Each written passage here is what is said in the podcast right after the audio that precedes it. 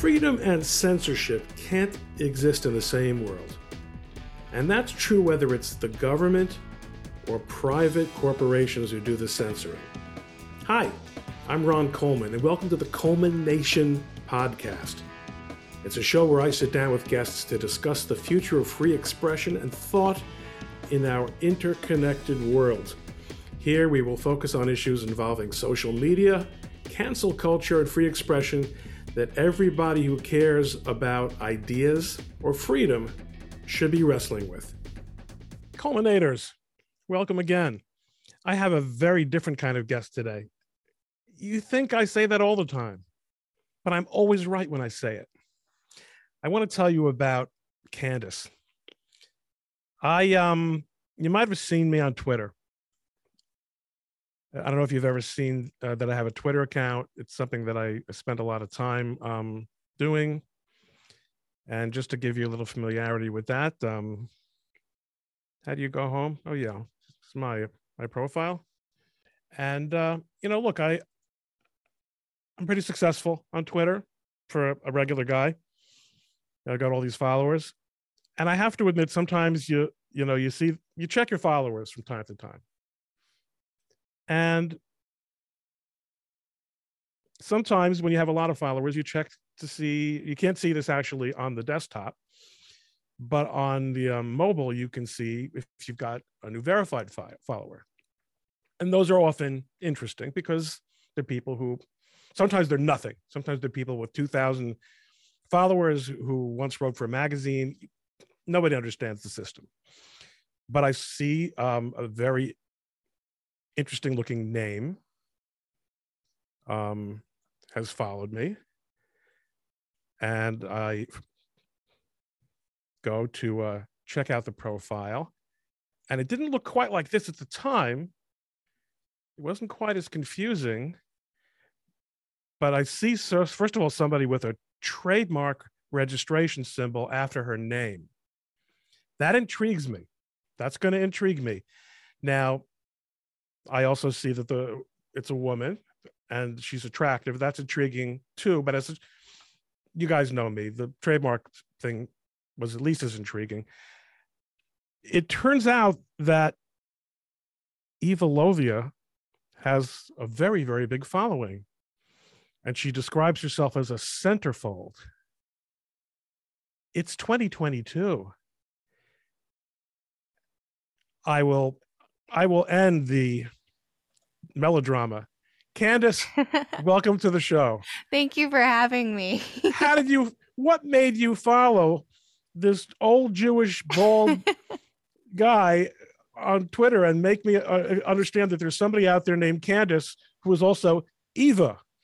I know, it's really confusing. I can't remember the the thread or the chain of tweets that inspired me to hit that something follow. Brilliant, though. But it was something good, and I was like, this guy seems like he's tweeting some important thoughts or some unique thoughts, so I, I gave you a follow. I, so I'm pretty selective. I only follow like six hundred people.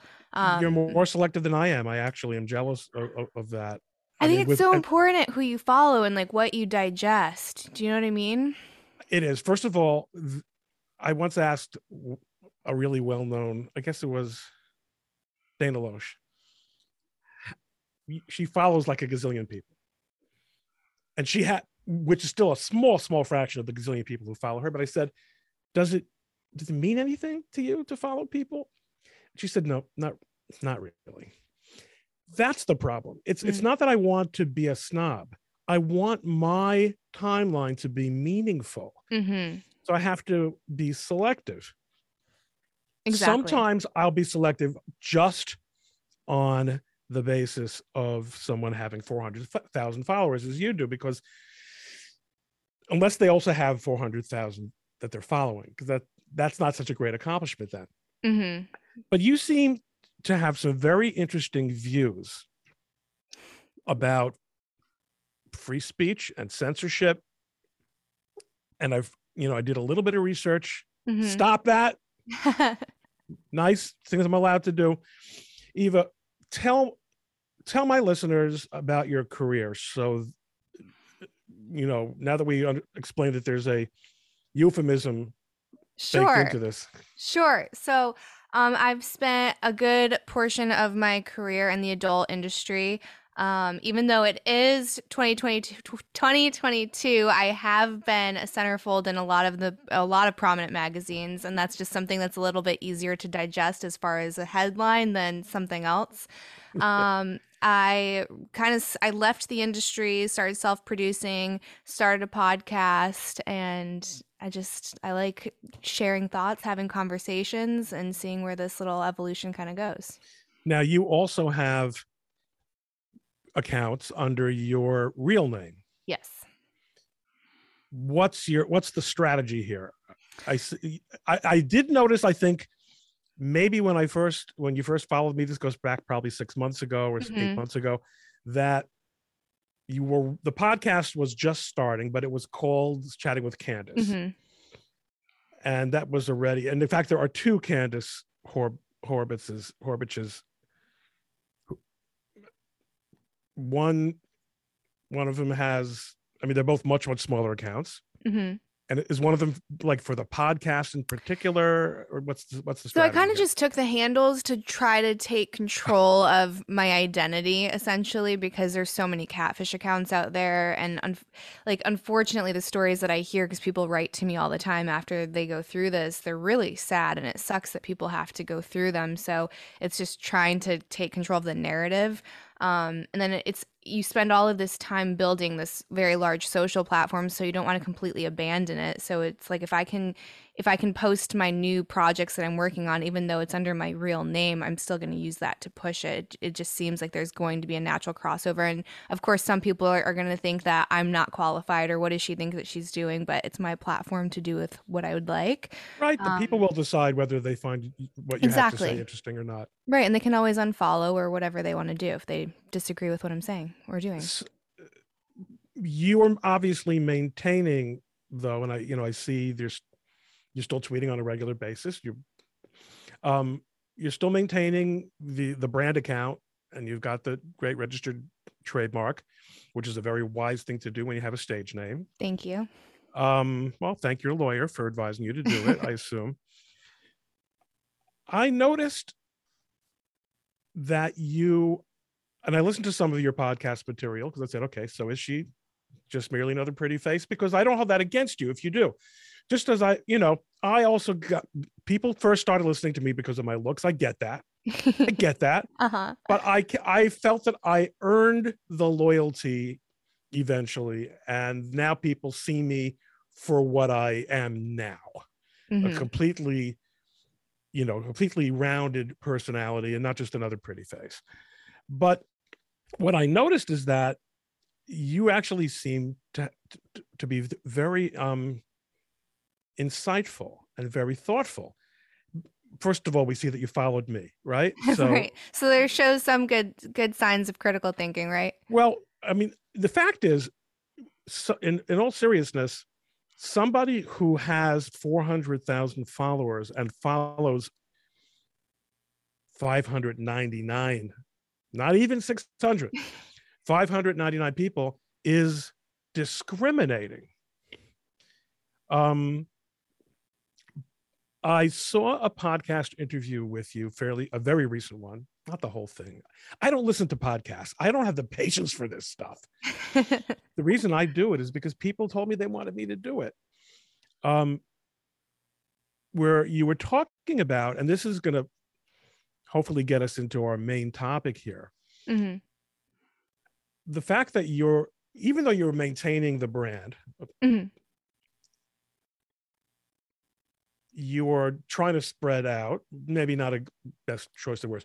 You're trying to, you're, you're trying to, um, to, uh, what's it called? To have a, a, a, um, the portfolio is, um, what do you call it? You have a whole bunch of things in your portfolio to have. Diversifying. Diversifying your portfolio, right? That, that was really just an I Q test to see if you're smart as I pass? think you are. I, I didn't, but, um, you had, you found that you thought you had a deal, and then all of a sudden someone did some due diligence on you. And mm-hmm.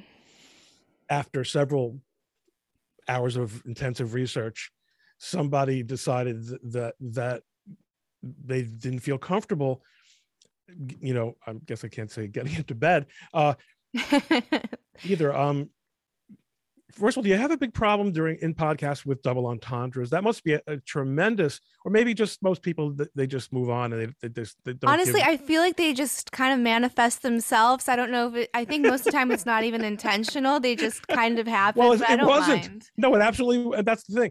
Yeah. No, but you. So you. So, so it was fascinating to me what you said, because you spoke about understanding the decision mm-hmm. and being accountable for your own choices. And I just forget about someone who's a former or an actual or a present. I don't actually know what the status is, but someone who's done the, the work that you have done and, and mm-hmm. perhaps still do.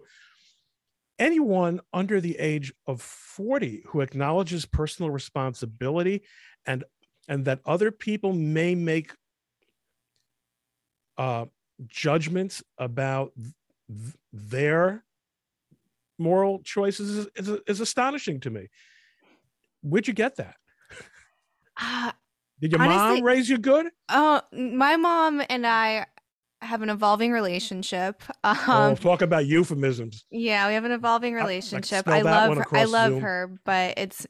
Uh, I didn't. I never had the best modeling, we'll say, in a lot of areas of my life. But um, I think I live. I lived my life a lot of the times blaming a lot of other people for things and being very angry. And I think that's very normal. You see that a lot, especially in my generation and younger generations.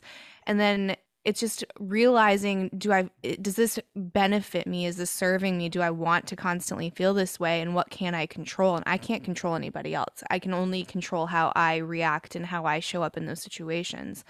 Um, I think when it comes to like my decisions career-wise, I mean, I got in so young. You don't understand the gravity of that situation on even a surface level when you get in in your teens or your early twenties. So it would be really easy to say, well, you know, I was young and how dare you guys hold this over my head and I can't take it off the internet, blah, blah, blah. But no, I was an adult and I made a very conscious decision and, you know, it it panned out for me. I love the life that I have now. And I do recognize that that has permanently closed a lot of doors. And I think the thing that people kind of don't see is I still have a right to be disappointed. Like that's well in the scope of my reality. Like I can say this sucks. This is something I really wanted and I worked hard to get. And I, I lost this opportunity strictly because of um, our values don't align, but I have to understand that I can't force my values on someone else. Just like I wouldn't want them to force them on me. That's a, um, an extraordinary thing to hear in the twenties. First century, much less from somebody so young, and also from someone who comes up on the short end of of that calculus, because it's generally the other way around these days. And usually people who have made poor decisions are the ones requiring everyone else to live with the poverty of their decision making. What was it that made you understand this? Not when you made the choice, but in other words, you said there was a, obviously a period in your life when you were that angry girl. Mm-hmm. Something happened. Someone happened. What was the change? I think it's always a million little things that kind of add up. And it has to, to some extent, be hardwired. You have to have the capability and you have to, you know, to some extent, it can be intellectual. Some people really do figure things out, but I'm sure you've got something, some... It's, just like getting grown up? I Yeah, I think that's part of it, right, is growing up. I think part of it is your social circles, who you surround yourself with. I'm really fortunate. I mean, my husband is like one of the best people I've ever met in my life, and he's been like a really important influence on me. Um, I also was going through a lot of health issues at the time, like a lot of autoimmune stuff, and I was reading a lot of like spiritual books and looking at more natural alternative ways of healing. And a lot of what was what I was digesting was how important your mindset is and all of this. So like Doctor Joe Dispenza talks a lot about um, kind of creating your own reality. And if you're constantly in this this place, if you want to call it a vibration or just this energy of anger and hatred and blame, you're going to get sick. So it's a matter of lightening that load and then kind of healing yourself from the inside out. And then as that progressed, it's just more serendipity starts to happen in your, in your life. You start meeting better mentors. You start finding content that's really healthy for you. Um, so it's just like this very slow evolution that just like me as a person has gone through in order to fix the things I didn't like that were happening in my life. Have you picked up that there's a lot of that going around in this country today? The ev- oh. evolution? The anger.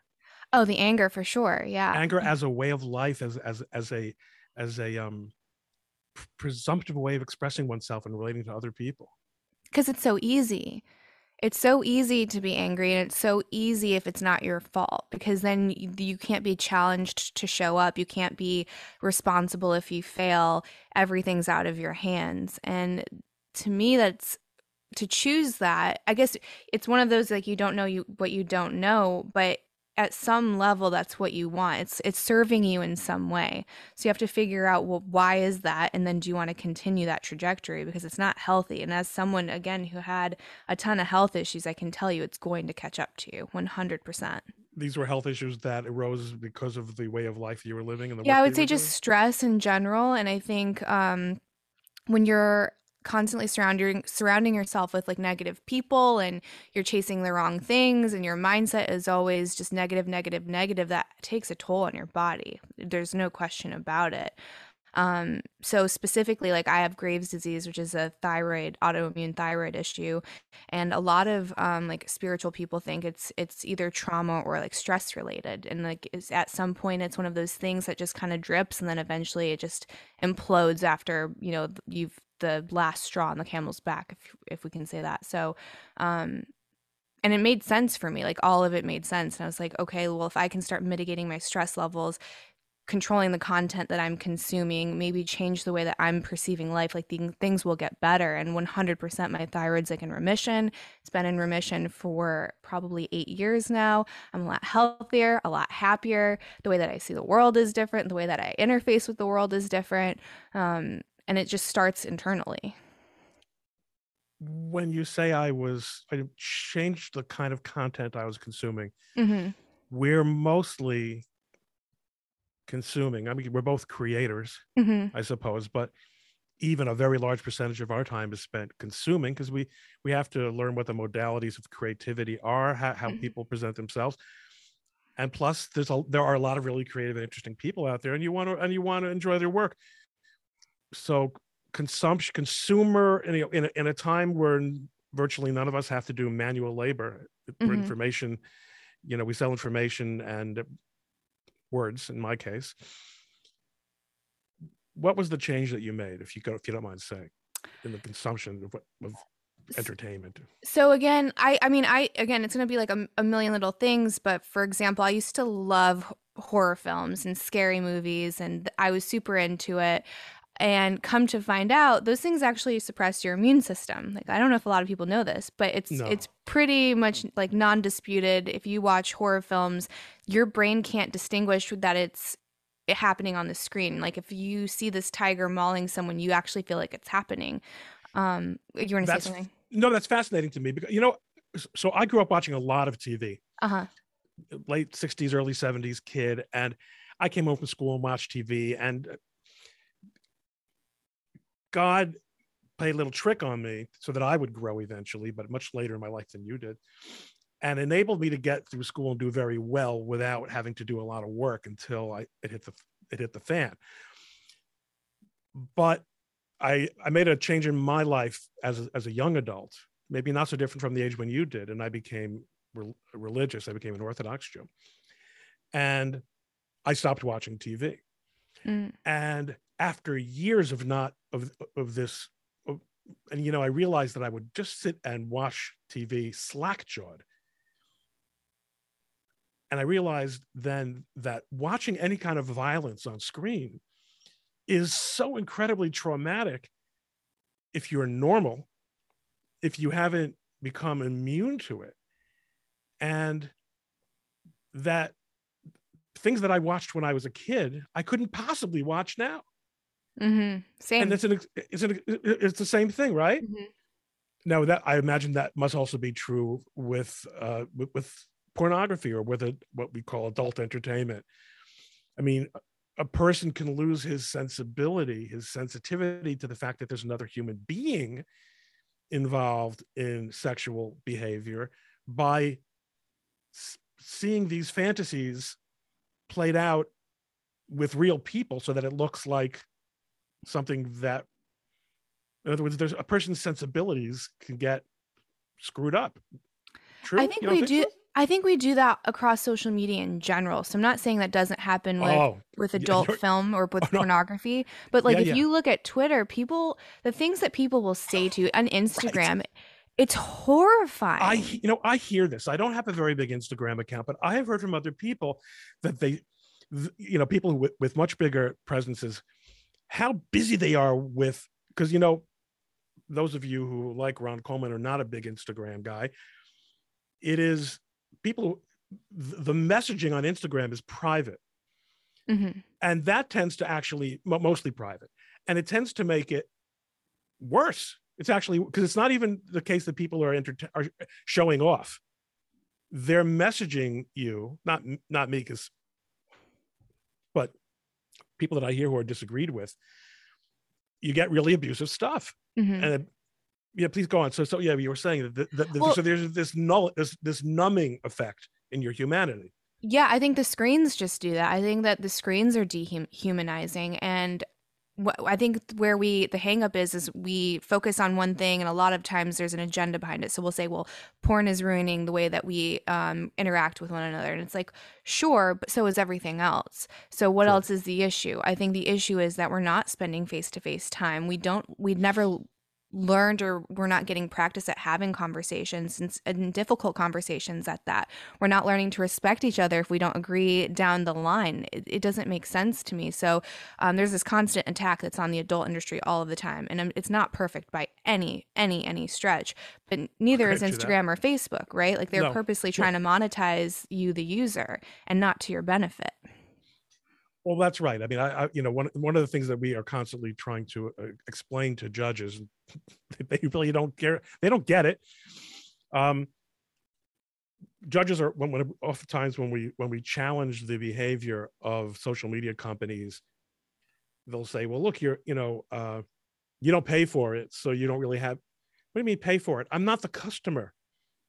I'm the product. Exactly. Yeah. And as a consumer, I should be entitled to the same protection that any consumer is when he walks into a business environment, which is not to have his life screwed up. Um, but that's, that's, that's a little bit different topic. You've been treated well by social media, obviously. Have you ever, have, have you ever gotten any kind of warning from the, from the powers that be about any kind of content? Oh, of course. Yeah. yeah. So is, Instagram is adulty stuff. Yeah. And I'm, I post, I don't post anything explicit. So I'm very, um, I'm a very big proponent of paywalls. I think all explicit content should be behind a paywall. I don't think that, you know, an eight-year-old kid should be able to grab a phone and just see something without any context. I don't think that's okay. So I'm very conscient- conscientious of what, of what I post. So for example, on Twitter, my account is shadow banned and I can't get a hold of anyone to fix it.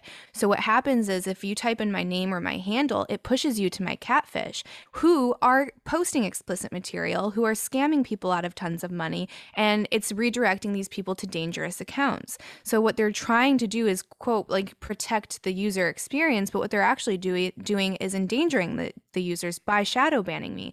And if you go through my entire timeline, there's no nudity. It's mostly my thoughts. It's P G photos. Like I'm not Not promoting anything explicit. Yeah. It's my podcast. It's my podcast in my brain. So it's like, well, what are you doing here? Like, what are you really doing? And then the same with Instagram is I get stuff that's flagged all the time. Meanwhile, you can have a Kardashian that's showing everything in a sheer top, but that's okay. Right? It, it, there's such a double standard. And let's not forget, she there's no, there's got no famous standard. From making an adult film. So it's like, what are we pretending to get off here? I'm looking at your timeline, and what I imagine Twitter doesn't like isn't pretty pictures of a pretty lady. It's Jordan Peterson and Gad Saad. Probably.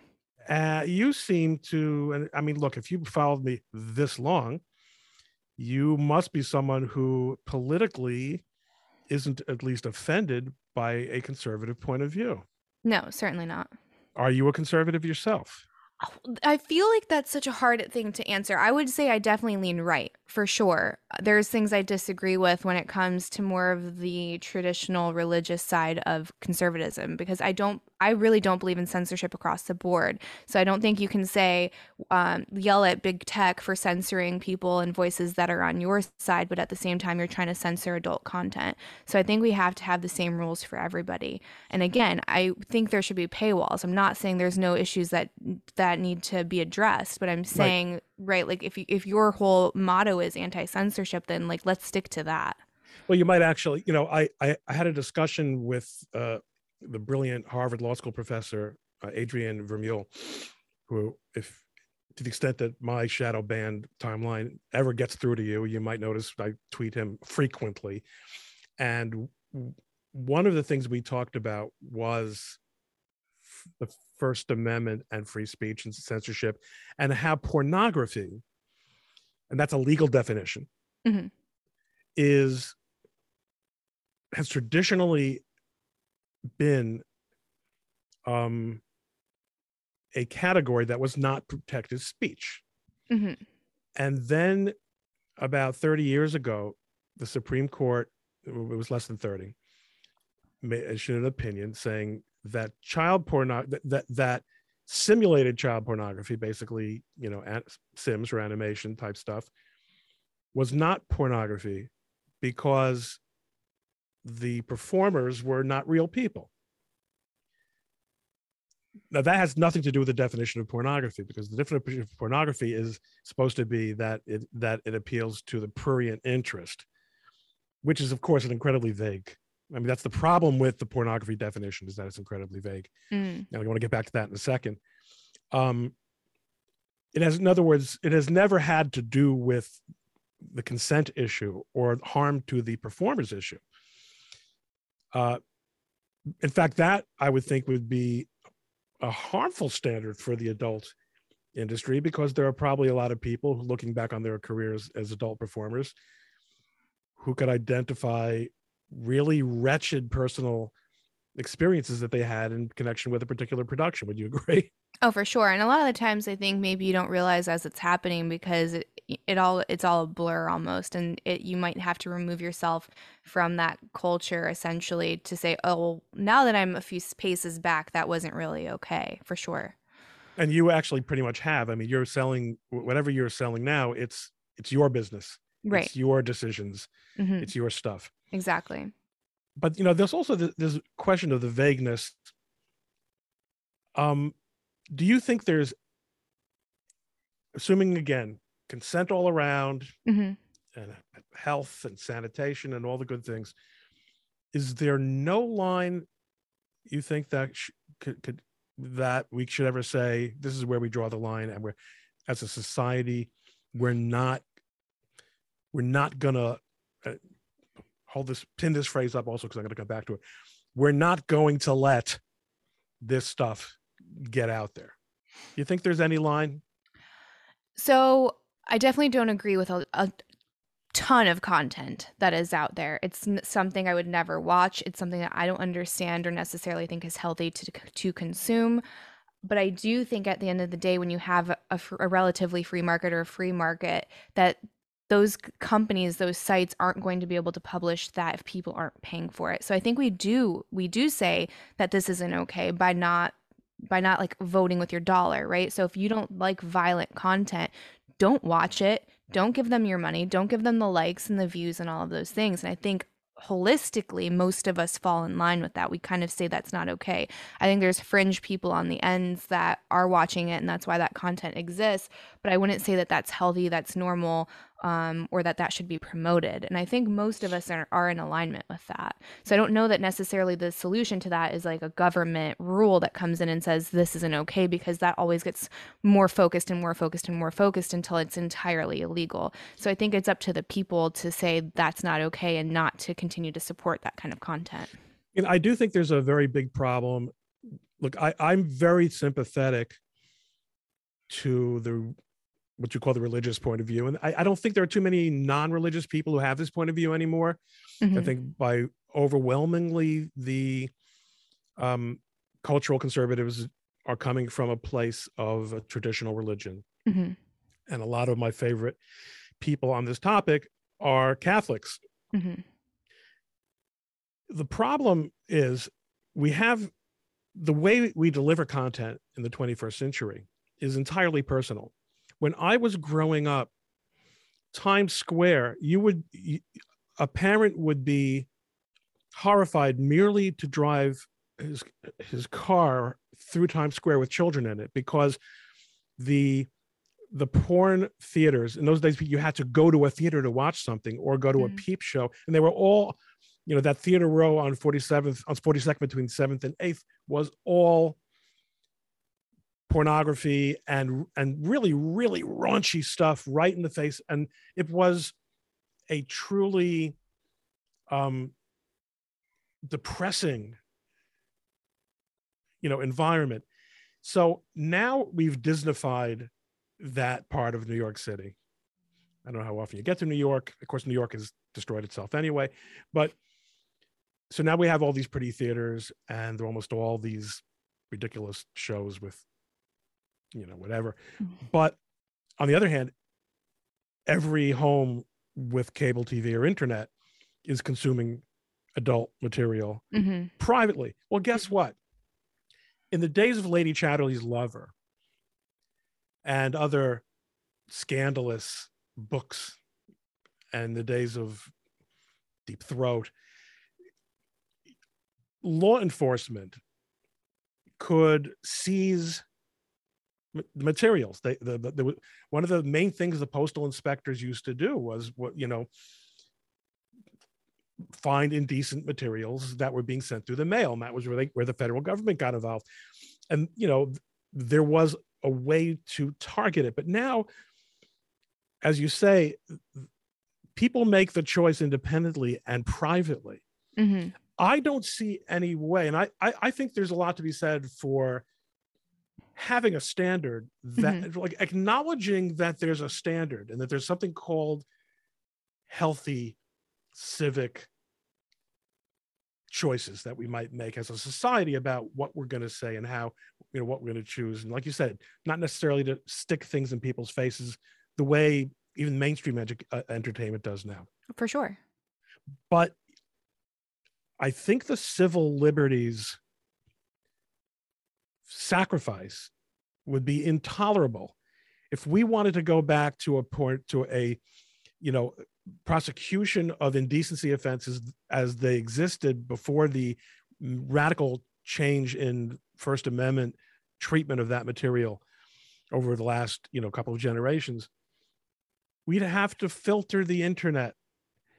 And I don't think that's possible without basically, you know, as you say, it becomes pervasive. It really becomes pervasive.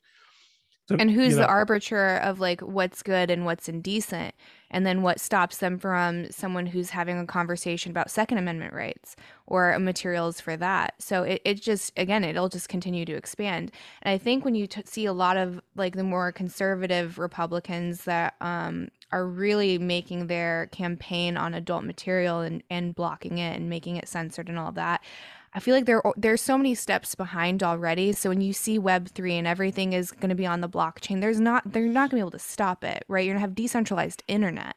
There's no way, right? So again, I think it comes down to us at, on the individual level and what we support and what we don't support. And I, again, I think most of us are in a healthy place, and most of us agree that violent porn isn't okay. Most of us agree that free porn is not okay. Most of us want to protect the children. So I think we need to have like an honest conversation with each other. We don't have to agree on a moral on a moral grounds, right? Like that that's fine. Um, and but... not only that, I you know I, I think we're saying the same thing, which is that you can pretend to oppress to suppress it, mm-hmm. but all you're going to do is drive it further underground. Exactly. I mean, look, there's a limit. That, that argument has a, a fallacy built into it. It's the old, I'd rather my kids get drunk at home then drink when I'm not here. And then the kid goes out and wraps the car around a, a lamp pole because, post because you got them drunk at home, right. You know, or, or you taught them about how awesome social drinking or social binge drinking is. So, you know, there's a limit to the value of that argument, but you have, but lines are always going to be drawn.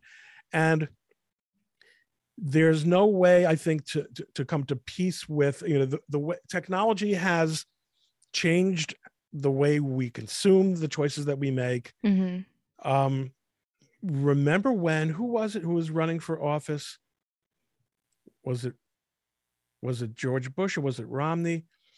Someone in some blockbuster or video store in Washington decided to release the, um, the names of the videos that someone had watched. Maybe it was Clarence Thomas. I don't remember who it was, but just even that, as preposterous as it is and outrageous as it is, you can't even do that now. So, I mean, does the National Security Agency probably have the capability of knowing everything I've ever looked at on every browser, under every modality? Most likely. They, that's what everybody seems to say. They, I mean, what we always forget is the, is the corollary is that they have so much data that it would be almost impossible to find it. It's in there. Mm-hmm. What do you think? You think, Candice, that we're on a healthy, I mean, it's interesting because you seem to have come around to a very optimistic framing of life in this world. After a, a kind of a rough start, you feel as if you've gotten, you've ended up in a pretty decent place in your life. Yeah, when I love you, my life. I, I honestly wouldn't change a thing about it. It's not perfect, and I have my my struggles. Obviously, this world isn't perfect. Right. We were just talking about this opportunity that I lost that we worked our butts off to get, and that's going to continue to happen. And it's just, well, how do I work around that? What's my option three, right? Where's the third door for me to work around? Um, yeah. I mean, again, I wouldn't change anything. I think it's so much of it is internal locus of control or external locus of control. And which one do you want to pick? And I can tell you, I've lived both ways. And once you start taking accountability and ownership and you create the life that you want, it's so much better. It's so much lighter. Um, so many people, especially now, because we're so addicted to our phones and we were in lockdown for so long and it was our only way to communicate with other people, we become so addicted to it. And we've been addicted to fighting with each other, which is crazy. It's like this weird chemical reaction we're getting and we almost need. So it's recognizing that, like, how much of your, how many of your decisions when you pick up your phone are conscious conscious are you doing it out of um like a reflex? Is it a habit? Are you doing something useful? Probably not. So I think I catch myself all of, all of the time going to do it, and I'm like, no, and I'll go hide it in a drawer and go outside or go play with my kid, and I'm like, this is not helping me or serving me. So it's just like catching those little things that are adding value to your to your day or to your life. Big picture, though, beyond your pretty happy life that you built for yourself and that your husband has helped you build, are you optimistic? I feel like when you become a parent, you have to be, right? Because now you're thinking a generation ahead, and even maybe two, because then you're thinking about grandkids, hopefully, and all of that. So I think it forces you to be less selfish and more selfless, and to try to do whatever it is in your power to leave a footprint or to create a better environment for for him to grow up in. Um so and it's hard to it's hard to achieve when you're pessimistic, right? You need to feel impossible. That there's a chance impossible impossible if you're you need to feel that there's a chance that mm-hmm. what you're doing, it doesn't have to be likely, right? But there's a shot. Exactly. You know, my partner Harmi Dylan and I are are celebrated among our friends for the cases we take on. We lose them. We lose a lot of them. We don't lose all of them. And we win them. We make sure, you know, believe me. But we have uphill battles on a lot of these because of a lot of stuff that is well beyond our control. But every time we start out, we believe we've got a shot and that the shot has to be taken. Mm-hmm. And that's a, that's something, of course, that you're, you're teaching your children, that you need to try, even if you can't necessarily guarantee success. Right, because imagine if you showed up to your client and you're like, there's no way we're going to win this. You're wasting all of your money. This is a guaranteed loss. Like, you're not doing your job. And if I did that with my kid, I'm not doing my job. If I showed up and I was like, this world is going to hell. There's no saving it. The country's over. Like, that, I'm not doing my job as a parent. You know, why is it that so many, uh, there's something, for example, like, let's say one of the most frustrating things that's going on is the seeming lack of accountability for people who do things that are wrong, mm-hmm. uh, illegal, in fact, outright illegal, and there are no consequences. And then you'll have the rare story of someone being indicted or someone announcing an investigation or someone being convicted.